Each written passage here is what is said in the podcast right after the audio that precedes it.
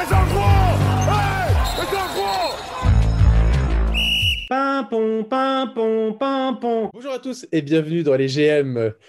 Les GM sont là. On n'attend pas 2 semaines pour un nouvel épisode. Mais qu'est-ce qui nous arrive? Est-ce qu'on serait un peu plus réactif, Robin, malgré nos états physiques absolument lamentables de jour en jour? Bah écoute, ouais, je sais pas. Là, il y a une bonne vibe. Faut qu'on surfe dessus. On se met même à faire des épisodes sans le moindre intérêt, tu vois, parce que genre aujourd'hui on va parler de Kevin Love.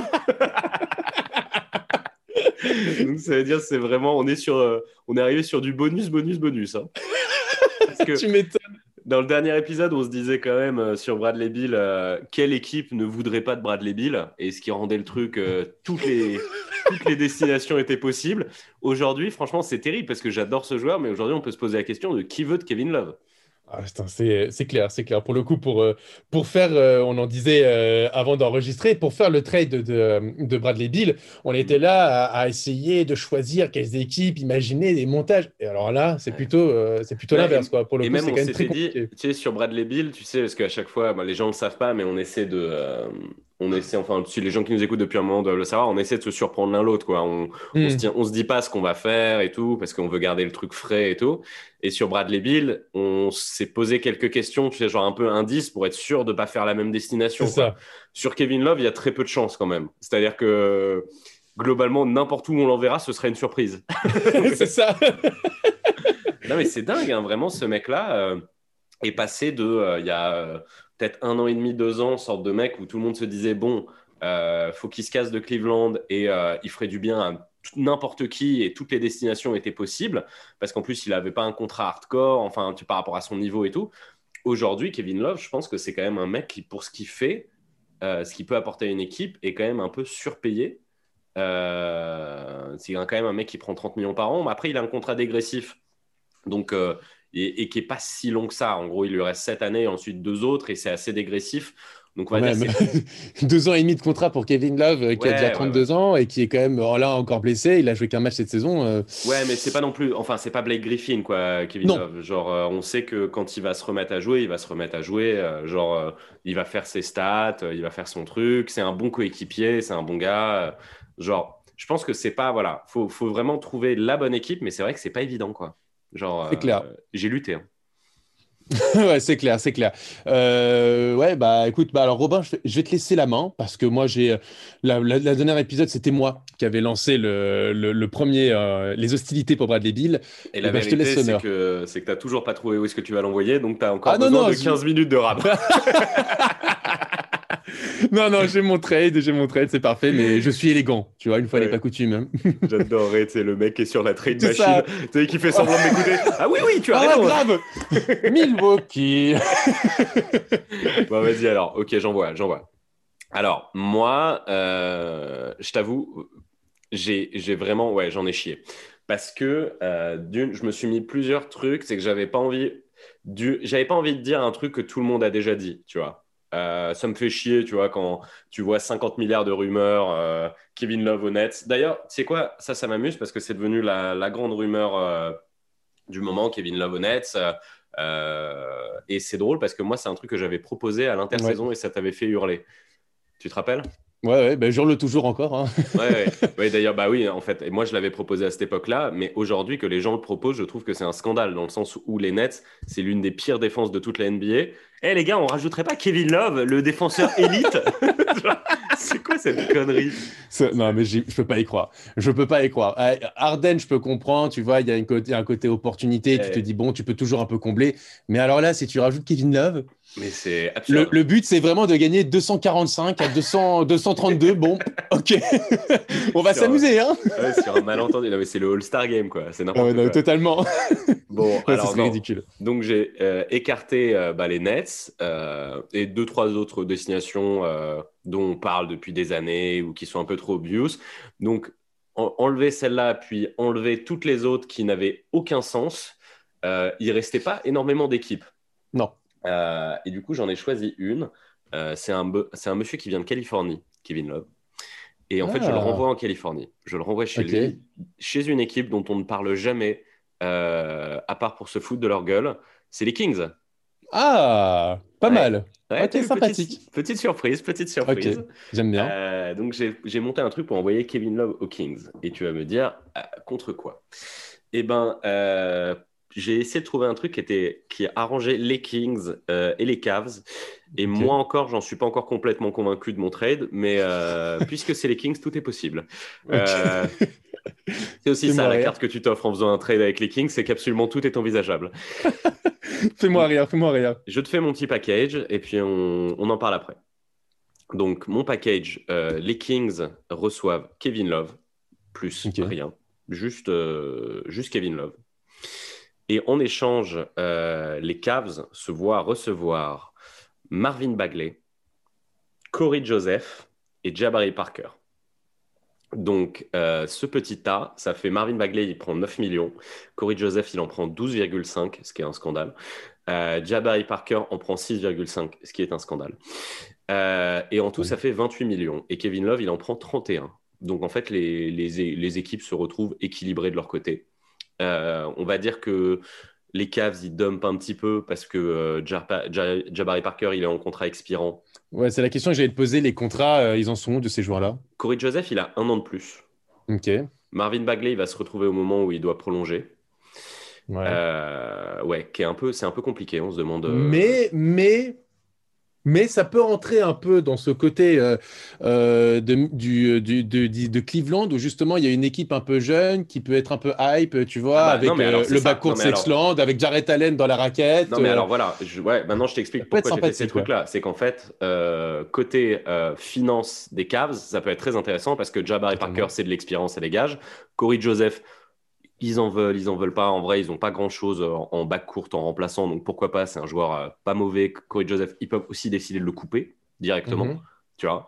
Et ils peuvent se faire de la place. Et en fait, la seule chose qui leur restera, c'est un Marvin Bagley qui, au jour d'aujourd'hui, a déçu et ne prendra pas un très gros contrat. Et ça peut être le côté, le contrat jackpot. Ça peut être le truc où tu fais un pari et tu proposes à Marvin Bagley 15 millions par an sur 4 ans. Tu vois ? Et en fait, à un moment, tu te retrouves un peu comme les Hornets. Ils avaient un moment avec Kemba Walker où ça n'avait aucun sens. Le mec prenait 12 millions par an. Ou pareil, Stephen Curry, à un moment, c'était ça. Chez les Warriors, c'était sorte de jackpot. Le mec touchait 10 millions ou je ne sais pas combien, alors que c'était Stephen Curry. Tu peux te retrouver avec ce truc-là, même si je crois pas autant que ça sur Marvin Bagley. Mais tu peux te retrouver avec un sort de contrat incroyable. Et aussi, en effet, tu commences à avoir un sorte de corps de jeunes qui est franchement chambé, tu vois, avec Sexland, Okoro, Bagley, Allen, Jarrett Allen, parce que je pense que Drummond, de toute façon, ça va... Ouais, ça va partir. Voilà. Là, tu commences à avoir un truc. En plus, tu rajoutes une nouvelle afro dans cette équipe qui est un peu Motown. Je t'avais déjà dit, j'aimais bien cette vibe 70s qui était en train de ramener les Cavs. Je trouve que eux, dans leur projet, ce serait super intéressant parce que de toute façon, Kevin Love, il ne leur apporte plus rien. Là, ça fait des mois qu'ils ne jouent pas. Et qu'ils se débrouillent bien les Cavs, donc en fait ils n'ont pas besoin de l'apport de Kevin Love.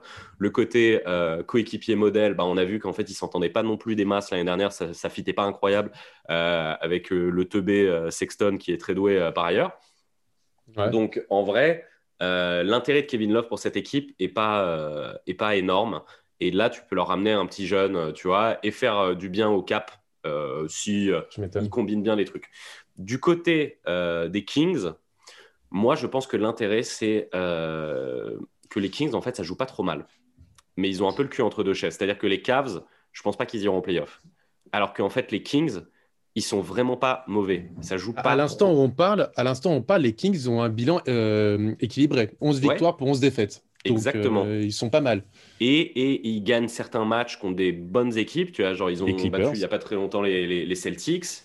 Tu disais quoi, les Clippers, non, ils font des bonnes choses, et c'est un groupe, c'est pas vraiment un groupe de jeunes, en fait, tu vois ce que je veux dire, il y a un peu de tout, c'est assez équilibré, et moi je pense que en fait, pour ce genre d'équipe, l'objectif c'est de retourner en play-off, quoi. Je veux dire, enfin, c'était il y a trop longtemps, tu vois, c'était il y a beaucoup trop longtemps pour que tu restes une équipe cohérente, quoi, qui a un sens d'exister, parce qu'à un moment les Kings, ils vont jamais en play-off, vraiment on va commencer à pouvoir se poser la question de est-ce que c'est pas cette équipe là qu'on envoie à Seattle ou quoi, enfin genre les Kings ils servent à quoi aujourd'hui, tu vois, et du coup je me dis, tu vois, si tu leur ramènes un Kevin Love, il peut trouver sa place dans ce roster là et leur donner le petit plus ça peut être ce truc-là, parce qu'en vrai, Marvin Bagley, aujourd'hui, il apporte quasiment rien, je trouve. Il est vraiment pas... Ça ne fit pas, quoi. Je ne sais pas s'il est bien là-bas ou s'il y a un problème de... En fait, ce qui est fou dans cette équipe, c'est que... Quand tu vois les chiffres cette saison, tu vois un De'Aaron Fox qui est limite All-Star. Là, franchement, les stats sont quand même assez impressionnantes. Ouais. Et je suis très heureux de l'avoir en Fantasy League. Tu as Richaun Holmes aussi qui commence à être de plus en plus régulier. Tu as Harrison Barnes aussi qui commence à faire aussi ses stats.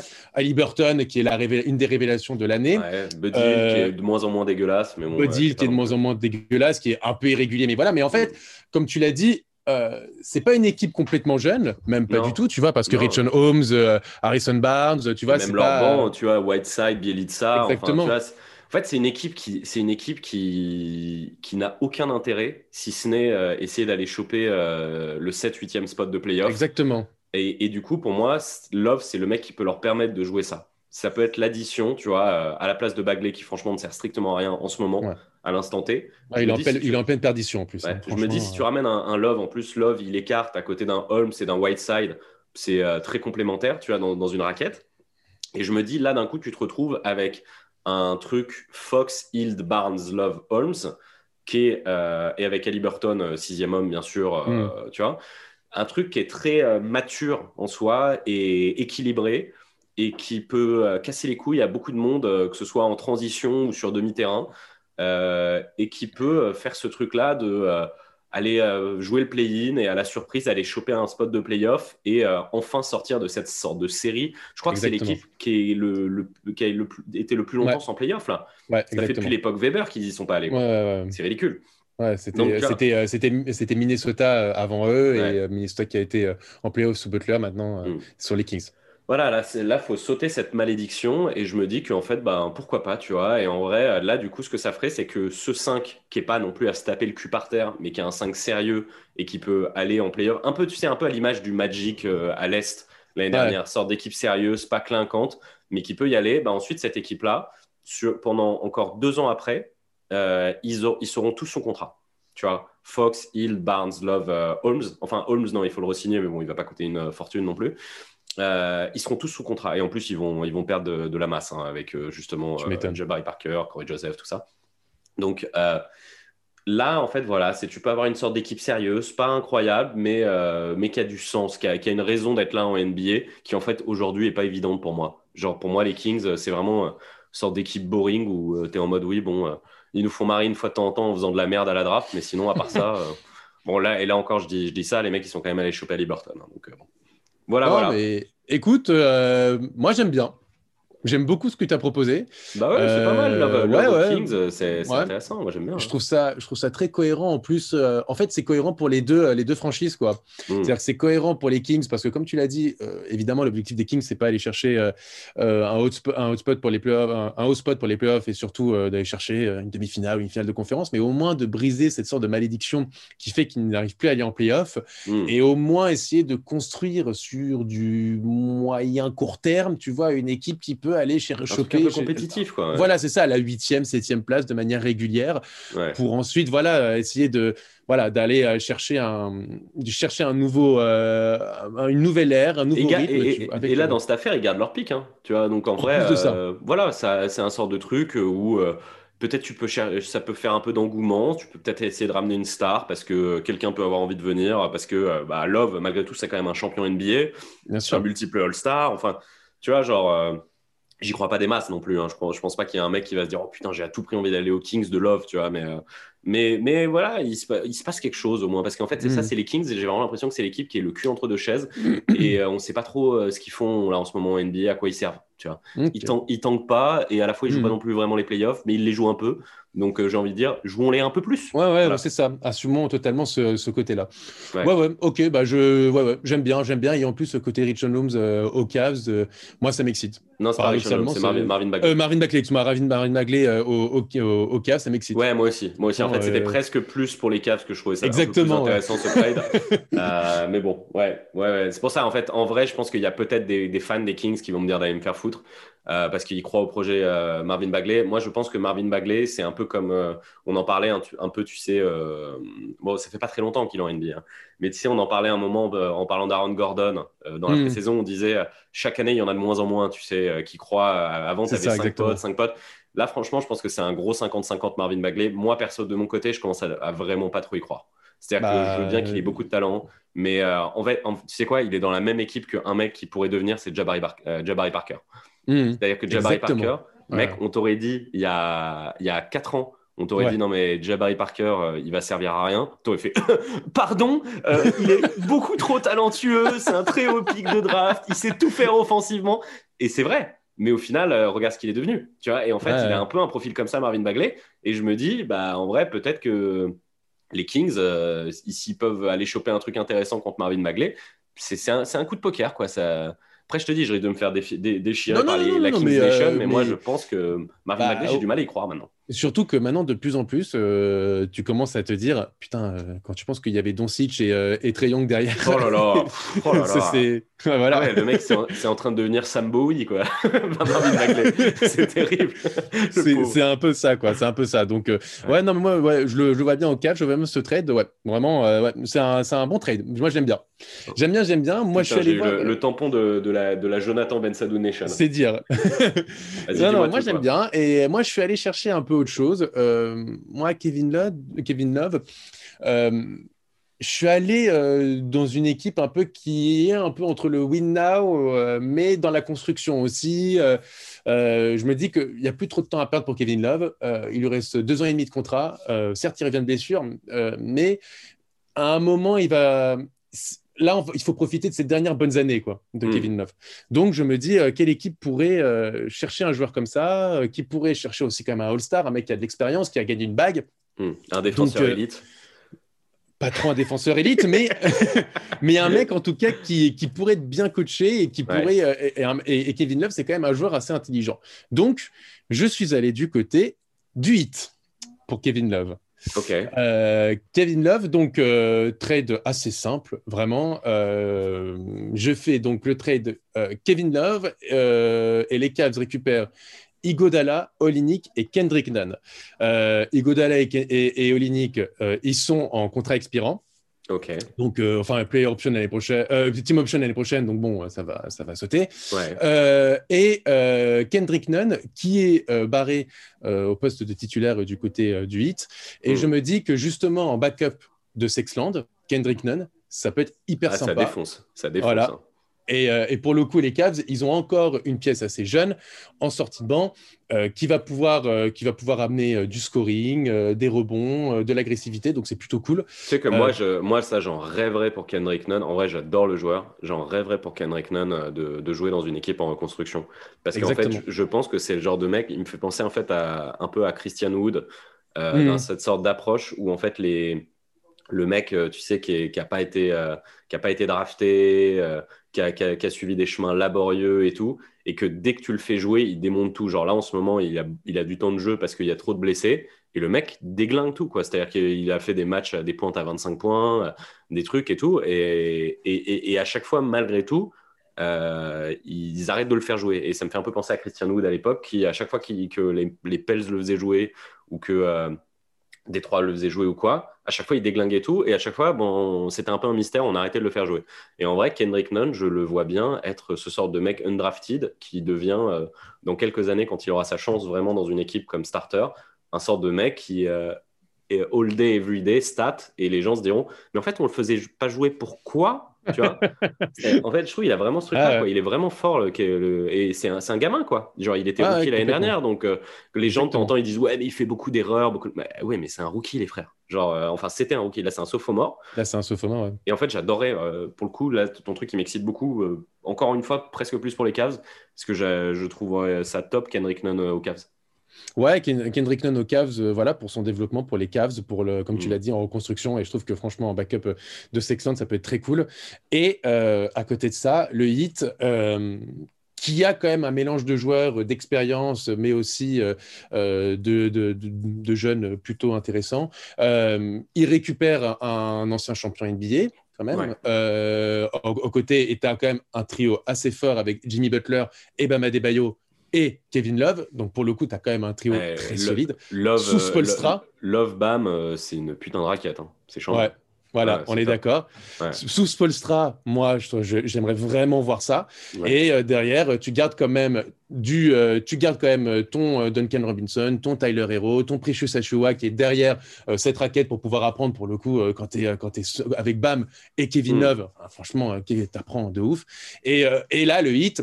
Ils ont, je trouve, une équipe hyper cohérente et en même temps très compétitive pour les deux prochaines années avec Kevin Love pour aller choper une bague ou en tout cas au moins viser les finales NBA avec cette équipe. Aller casser les couilles de tout le monde, quoi, en vrai. Exactement. C'est ça, c'est qu'en vrai, je ne sais pas si tu as une bague, mais en tout cas, n'importe qui tombe.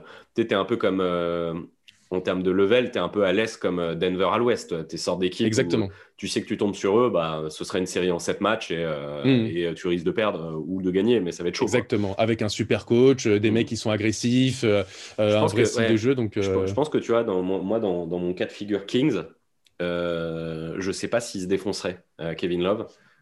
Toi, dans ton cas de figure, je pense que tu peux vraiment retrouver un grand champion. Exactement. Parce que là, je pense qu'en fait, Kevin Love, les gens commencent à dire qu'il est cramé, mais en fait, je pense que c'est aussi un truc de volonté. Tu joues aux Cavs qui joue rien. T'es un mec qui a été champion, t'as joué avec du LeBron James, du machin. Je pense qu'un Kevin Love, il est pas dans son style de jeu, en fait, vieillit bien. Tu vois, c'est pas. Tu le comparais à Blake Griffin tout à l'heure. Blake Griffin, c'est un mec qui a joué toute sa carrière sur son explosivité.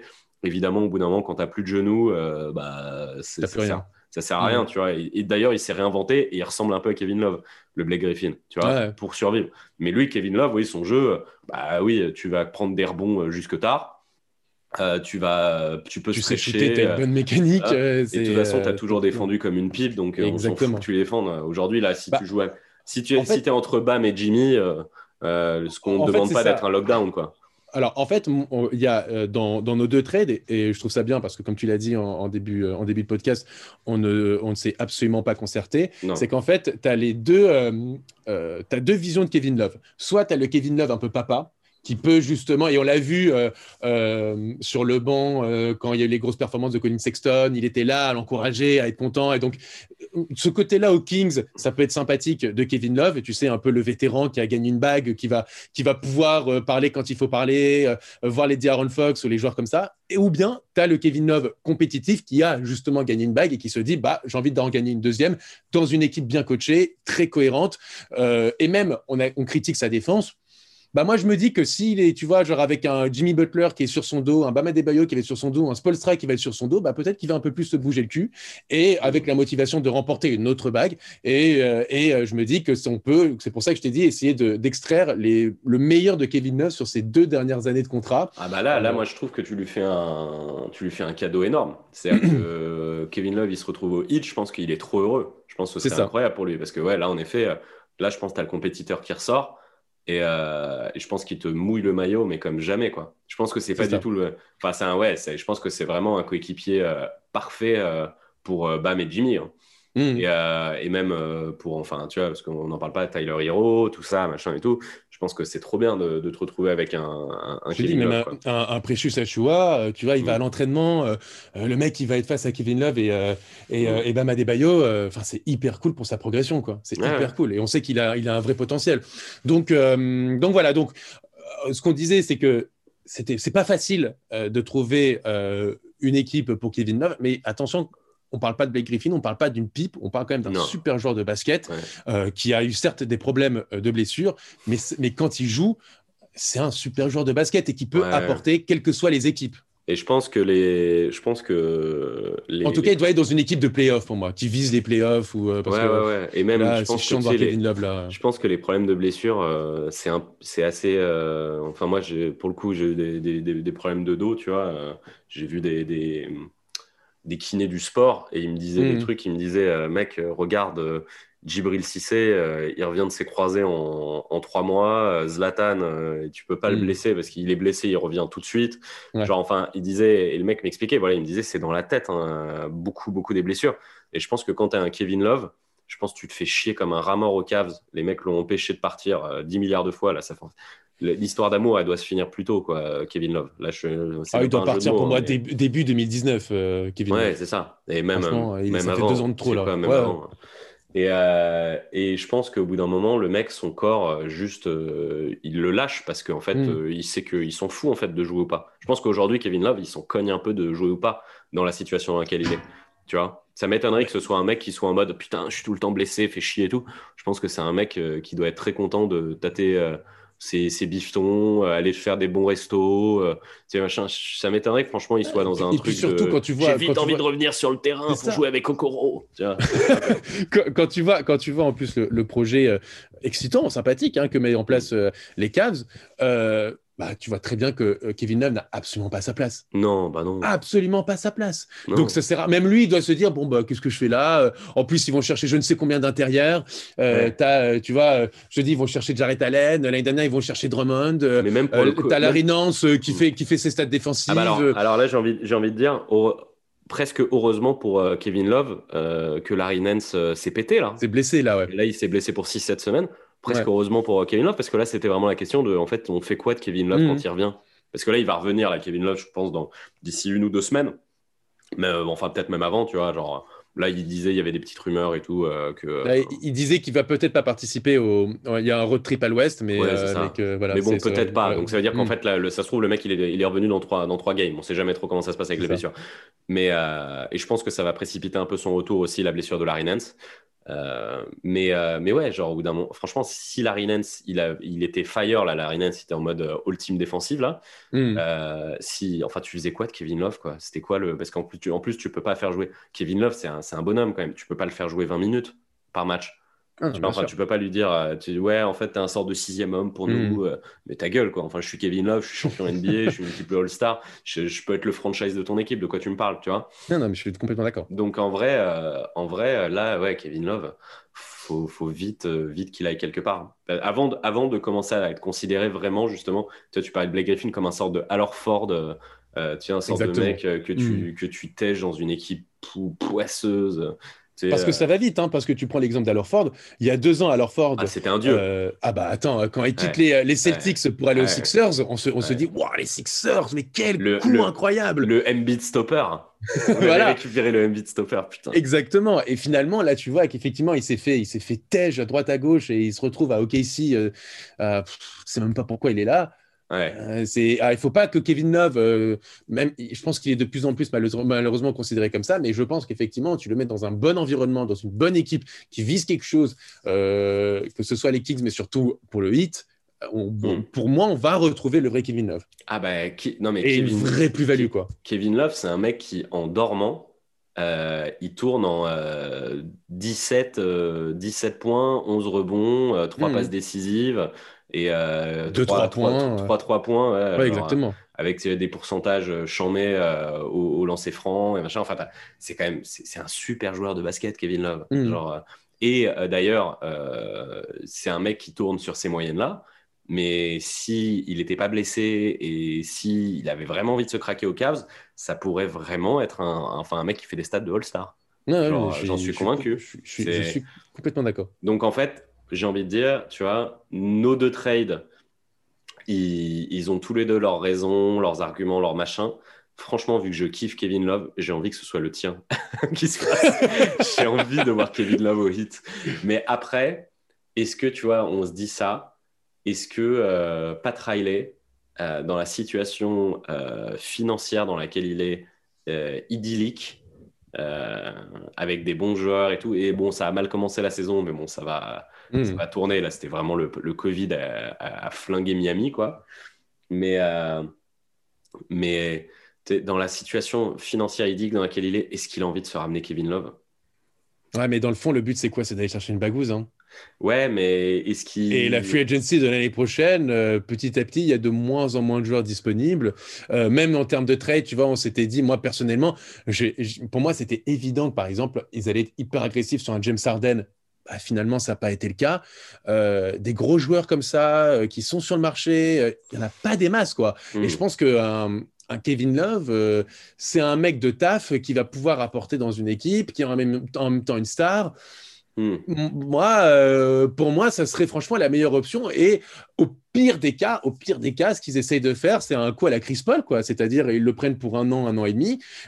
Et sa dernière année de contrat, s'il fait, je sais pas, s'il est super régulier, très bon, et qui amène et qui contribue au fait que le Heat aille en finale NBA encore l'année prochaine, bah, il aura une super cote. Et à ce moment-là, ils pourront chercher un trade intéressant. Mais pour moi, en tout cas, les Heat, ils seraient gagnants, quoi qu'il arrive, d'aller chercher Kevin Love, en tout cas. Ouais. Kevin Love en bonne santé, je précise. Là, on a fait un petit... du coup, on a fait nos deux propositions.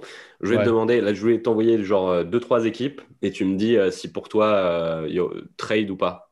Tu vois, genre, est-ce que ce serait intéressant pour eux? Donc, les Nets? Bah non. Non, tu veux pas de Kevin Love aux Nets, ouais. Et toi? Non plus. Non, ce serait une grosse connerie. Moi, je l'avais soumis à l'ancienne, mais c'était quand il n'y avait pas encore James Harden. Enfin, quand on n'était pas encore dans l'équipe la moins défensive de tous les temps, quoi. Oui, c'est ça, ouais. Moi, c'était en pré-saison. Ok, les Sixers.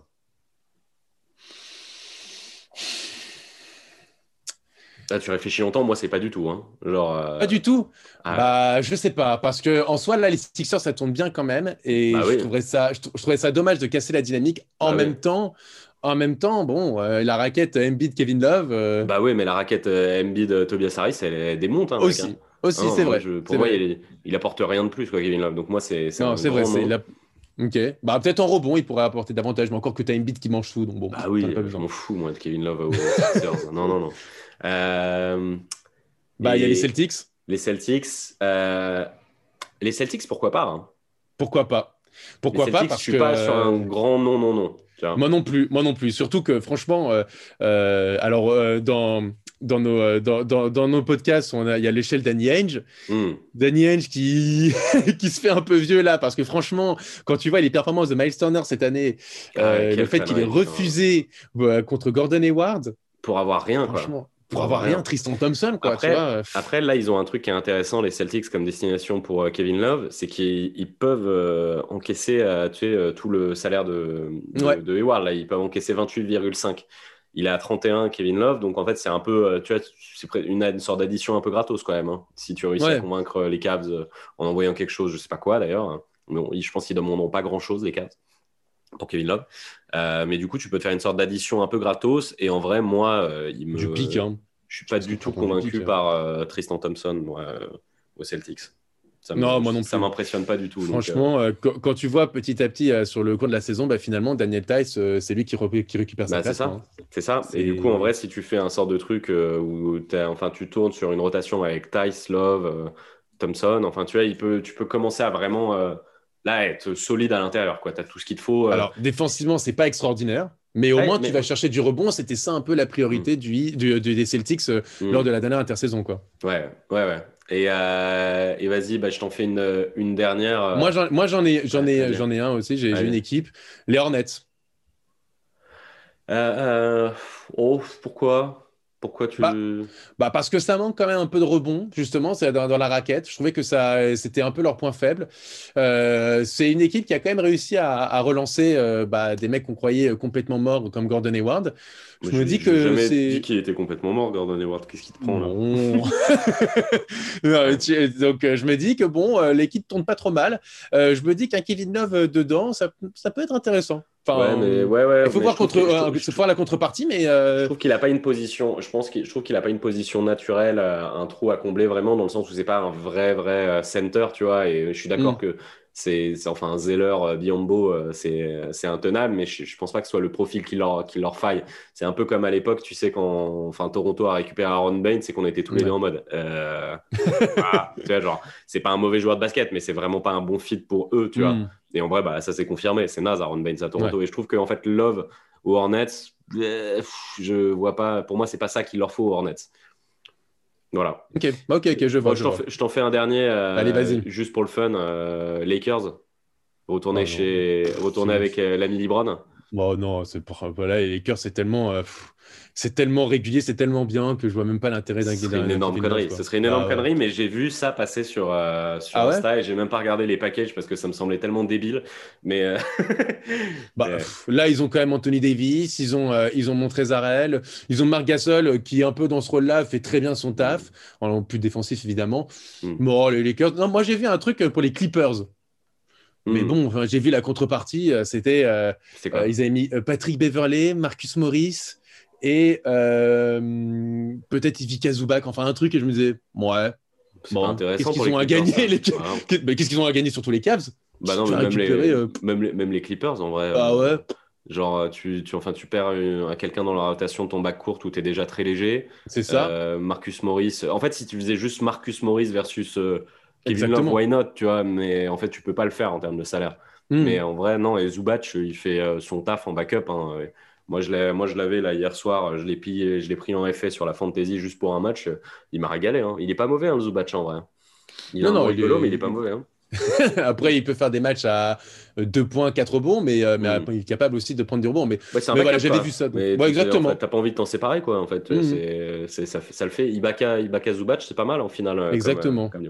donc voilà, donc j'avais lu ça, donc je me suis dit bon non, aucun intérêt façon, pour tu sais quoi, ça rejoint ce qu'on disait au début, c'est-à-dire qu'en fait Kevin Love y a personne qui le veut en vrai hein. C'est là il faut nous écouter, faut le faire le truc du hit exactement, parce qu'il y a pas d'autre option hein. De toute façon c'est vraiment plus son marché, hein, Kevin Love. Là. Exactement, mais c'est pour ça qu'on fait ce podcast, justement, parce que les GM des autres franchises nous demandent en urgence qu'est-ce qu'ils peuvent récupérer. Ils sont en panique. Et voilà, parfait. On vous a donné deux trades absolument tout à fait réalisables, et où c'est un win-win général. Voilà, écoutez les GM, tout simplement.